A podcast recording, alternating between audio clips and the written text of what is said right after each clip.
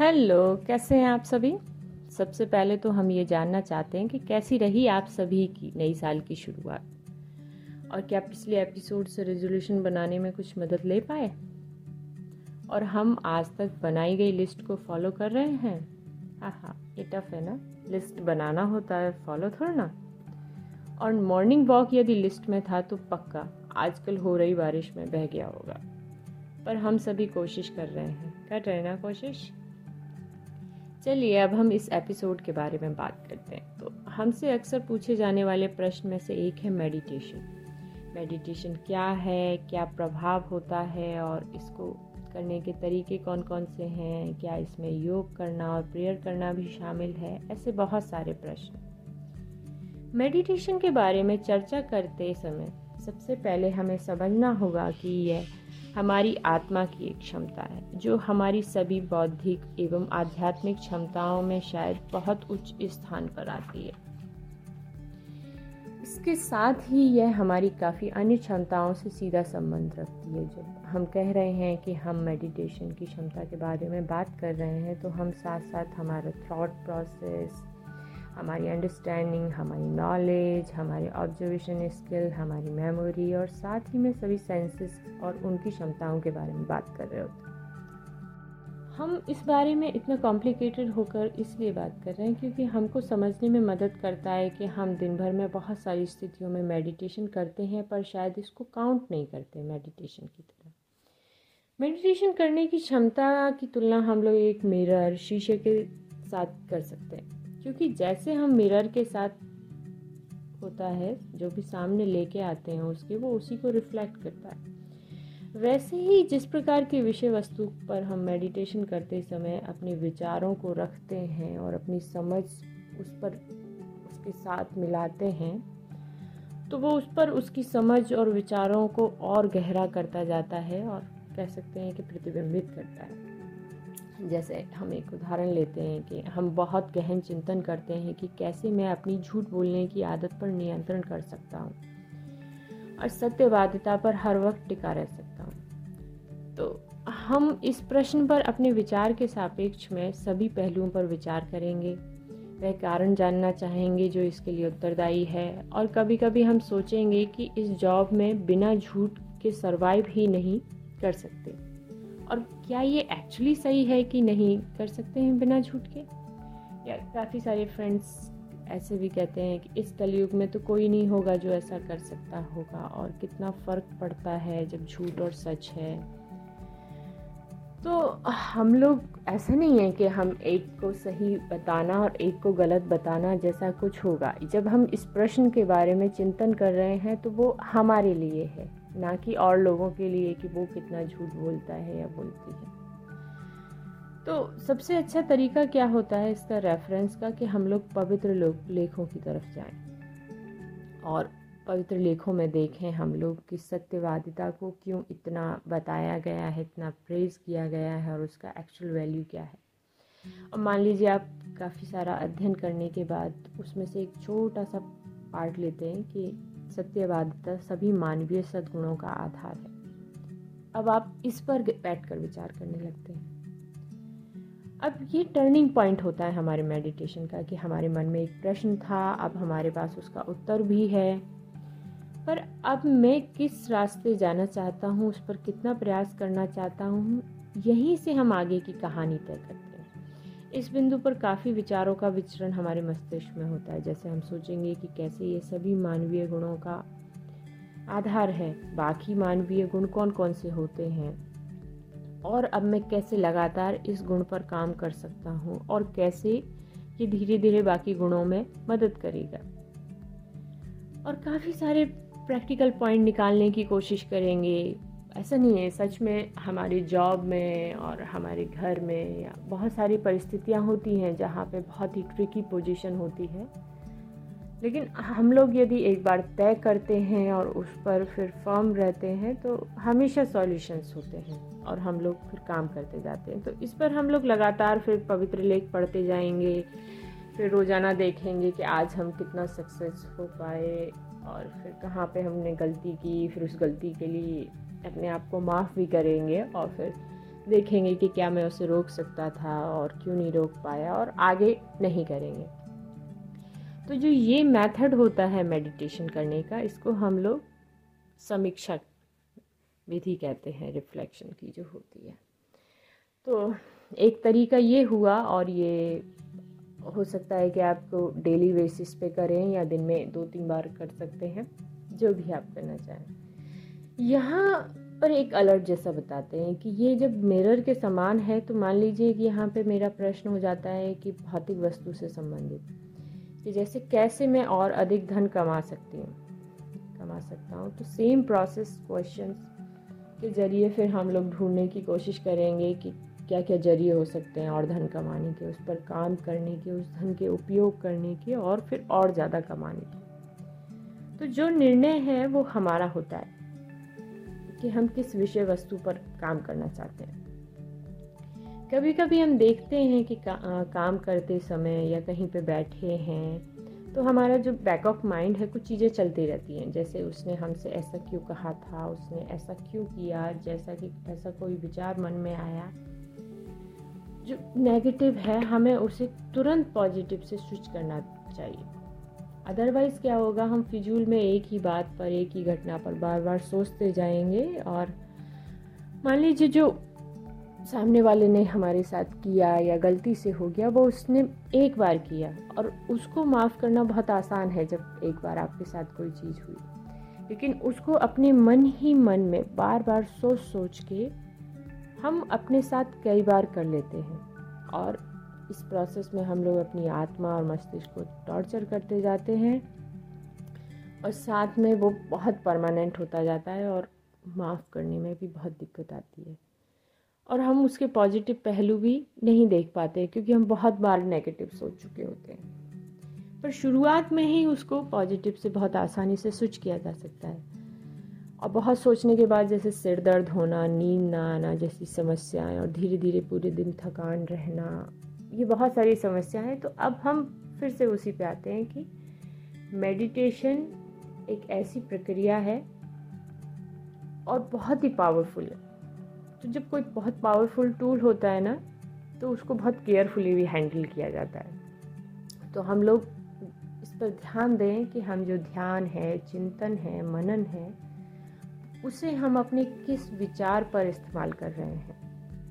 क्योंकि वो उसी का मान लीजिए सौ गुना करके हमें देगा।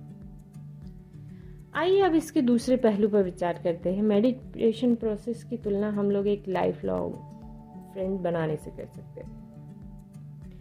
जब हम हमारी आत्मा या चेतना से पहली बार मिलते हैं तो हम उससे बहुत से अच्छे से परिचित नहीं होते जैसा कि जो आपके अभी परम मित्र हैं बेस्ट फ्रेंड जिनको कहते हैं, उनसे पहली बार मिले होंगे तो हो सकता है कि हल्के फुल्के हों, आपने सोचा हो कि अरे, ये क्या है? और थोड़ी कुछ अजीब सी इंसिडेंट भी हो जाते हैं कुछ लोगों के साथ। पर जब एक साथ समय बिताना है और धीरे धीरे एक दूसरे को जानते हैं तो हम लोग गहराई से समझ पाते हैं एक दूसरे की ज़रूरतों को, विचारों को। उसी तरीके से हमें जो हमारी आत्मा है, उसको गहराई से समझने के लिए एक तरीका है, जिसको हम लोग मेडिटेशन ही कहते हैं। और मेडिटेशन में जब हम अकेले में समय बिताते तो वो बेसिकली हम अपनी आत्मा के साथ समय बिता रहे होते हैं। और इस तरीके से हम समझ सकते हैं कि हमारी जो आत्मा है, उसकी प्रकृति क्या है, उसकी कैपेसिटीज़ क्या हैं, और वो कौन सी अवस्था में है, और जो उसका भोजन है, जो प्रेयर है मेडिटेशन है, और जो सेवा कार्य है, उसके थ्रू हम कर पा रहे हैं या नहीं कर पा रहे हैं, या हर बार ऐसा कर रहे हैं कि आत्मा से कुछ भी प्रश्न उठता है, उसको वहीं के वहीं दबा देते हैं। तो हम लोग देखते हैं कि हम अपने शरीर का पूरे 24 घंटे में बहुत ध्यान रखते हैं, पर आत्मा का क्या रख पा रहे हैं उस हिसाब से? तो आप लोग चाय लेके बैठे ना, क्योंकि ये लंबा पॉडकास्ट होने वाला है। तो आराम से ब्रेक लीजिए, फिर से वापस आइए पॉज करके और फिर सुन सकते हैं। तो अगला पॉइंट है हमारा मेडिटेशन के जो मोड में हम लोग होते हैं तो हम लोग अच्छे से सोच पा सकते हैं। हमारी ना इंटेलेक्चुअल क्लैरिटी जो होती है, वो बेहतरीन होती है। इवन जब हम लोगों के साथ होता है कि कोई प्रेशर हो गया, कोई इमरजेंसी की कंडीशन आ गई है और सब कुछ बहुत हड़बड़ी में लग रहा है और कुछ भी समझ में नहीं आ रहा तो क्या करना है? गहरी सांस लेते हैं, हम लोग थोड़ा सा दूर हटते हैं और फिर पूरे प्रोसेस को शुरुआत से देखते हैं और फिर समझते हैं कि अच्छा ये ये हुआ है और फिर कुछ सॉल्यूशन ढूँढने की कोशिश करते हैं। काफ़ी लोग ऐसा भी होता है कि जब इस तरीके की कंडीशंस होती हैं, तब भी लोगों से बात करके और उसको बार बार बता कर भी सॉल्यूशन ढूँढने की कोशिश करते हैं। उसमें भी मिलता है, पर जो हम अकेले में चिंतन करते हैं, उसमें बहुत कुछ खास होता है। इसके बाद हमारा फेवरेट पॉइंट आता है मेडिटेशन के बारे में। मेडिटेशन को रहस्यों के दरवाज़ों को खोलने की चाबी कहा जाता है।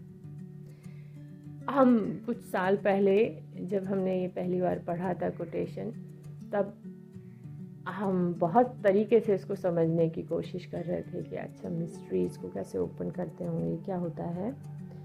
चलिए आगे देखते हैं। तो क्योंकि मेडिटेशन की अवस्था में हम सभी बाह्य एवं भौतिक वस्तुओं से अपने आप को अलग करते हैं, तथा अपने आप को आध्यात्मिक जीवन के समुद्र में निमग्न करते हैं। जो कुछ हम ऐसे रहस्यों और तथ्यों को उजागर करने में मदद करता है, जो हमारे सामने शुरू से होते हैं, पर हमें से उन्हें समझने की क्षमता नहीं होती। इसके लिए एक बहुत बढ़िया उदाहरण है न्यूटन का। कि न्यूटन जब उस पेड़ के नीचे पहली बार नहीं बैठे होंगे, जब एप्पल गिरा था। पर जब वो बैठे तो शायद वो एक ऐसी मनोस्थिति में होंगे कि वो ध्यान दे पाए। तो जब उन्होंने उसको ऑब्ज़र्व किया कि वहाँ से एप्पल गया है, फिर उस पर कुछ और विचार किया, फिर उन्होंने जा, कारण जानने की कोशिश की, उसके तह तक जाने की कोशिश की, फिर जो भी रिज़ल्ट मिला उस पर कुछ एक्सपेरिमेंट करने की कोशिश की और उनकी वैलिडिटी चेक की, फिर थ्योरी पर लंबे समय तक काम किया। क्या लगता है इस प्रोसेस में कितना समय लगा होगा? मिनट सेकंड घंटे, दिन, महीने, साल? हम्म। आप लोग गूगल पर पढ़ सकते हैं पूरे एक्सपेरिमेंट के बारे में। लेकिन कितना धैर्य चाहिए हमें? और हम लोग पक्का एक वैज्ञानिक नहीं हैं, हमारी क्षमताएँ अलग हैं। न्यूटन की क्षमताएँ अलग थी। तो रहस्यों से हमेशा हमारा मतलब ये नहीं होता है कि वैज्ञानिक खोज ही करना है। पर पक्का ऐसा बहुत सारी चीज़ें हैं जो हमारे सामने हैं और अभी उन्हें समझने की हमारी क्षमता नहीं है। पर वो बढ़ती जाती है। जैसे हम, हमारे फ़ील्ड में बात करें तो जो होम्योपैथी है और साइकोलॉजी का फ़ील्ड है तो हो सकता है कि हम चिंतन करें कि क्या करते हों, कि कैसे हम आप सभी को बीमारियों से दूर रखते हैं। और सोच सकते हैं कि क्या क्या कारण हैं उनको कैसे हटाया जा सकता है और कुछ बदलाव क्या किए जा सकते हैं। यदि आप बीमार हो चुके हैं तो कैसे जल्दी से ठीक किया जाए।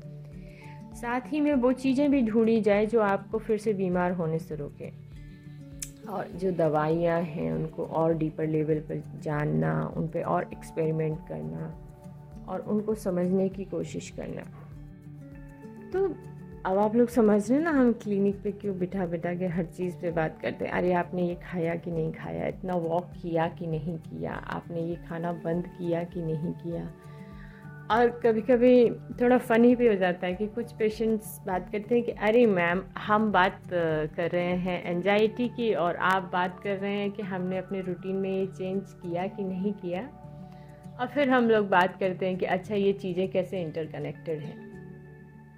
तो जब हम किसी फ़ील्ड में, किसी भी क्षेत्र में बहुत गहराई से काम करते हैं तो हम बहुत सारी चीज़ों को समझ पाते हैं और बहुत सारे तरीके से मदद भी करते हैं।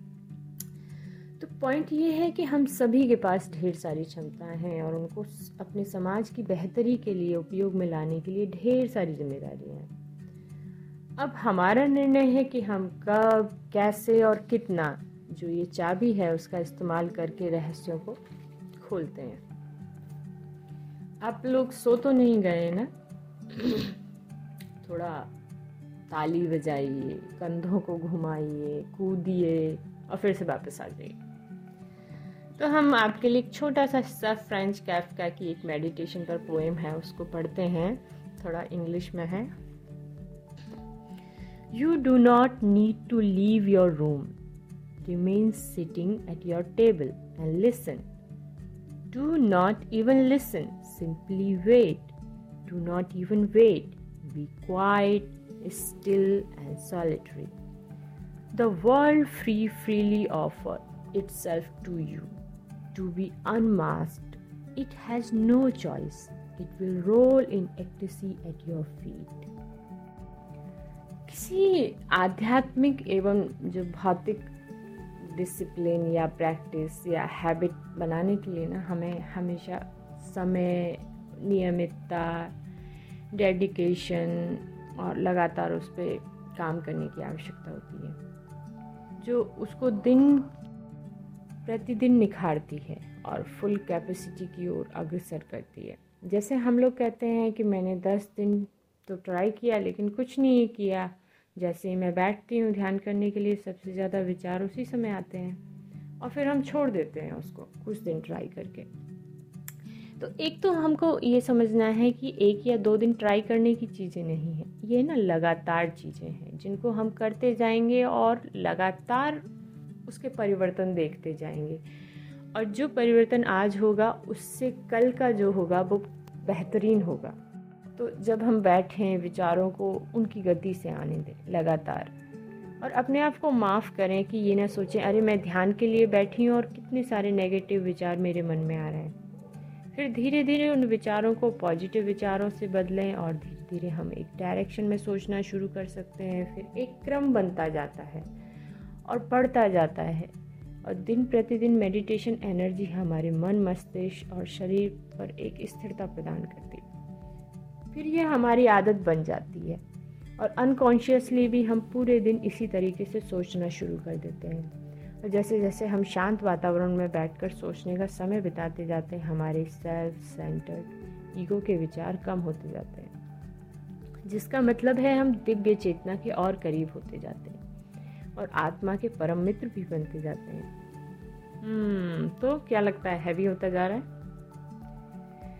हाँ क्योंकि हमको इन चीज़ों को सीखना है और एकदम नहीं सीख सकते मे भी हम लोग और आगे चर्चा कर सकते हैं अगले एपिसोड में, जिसमें हम आपको सात या आठ मेथड्स के बारे में बताएँगे प्रॉपर मेडिटेशन के। तब तक हाँ आपकी प्रैक्टिस के लिए है कि आप केवल पाँच मिनट पूरे दिन में जो भी आपका सूटेबल टाइम हो मॉर्निंग इवनिंग बिना मोबाइल टीवी किसी भी, और ऐसी जगह जो थोड़ा नेचर के पास हो तो और अच्छा है, वहाँ पे बैठें और चिंतन करें। चिंतन में एक प्रश्न हम आपको दे रहे हैं, लेकिन आप किसी और पे भी कर सकते हैं। जैसे प्रश्न है कि मेरी ऐसी कौन सी क्षमताएँ हैं जिसे मैं एक समाज कल्याण के लिए इस्तेमाल कर सकता हूँ या कर सकती हूँ? और कैसे? ठीक है? तो फिर मिलते हैं। Bye bye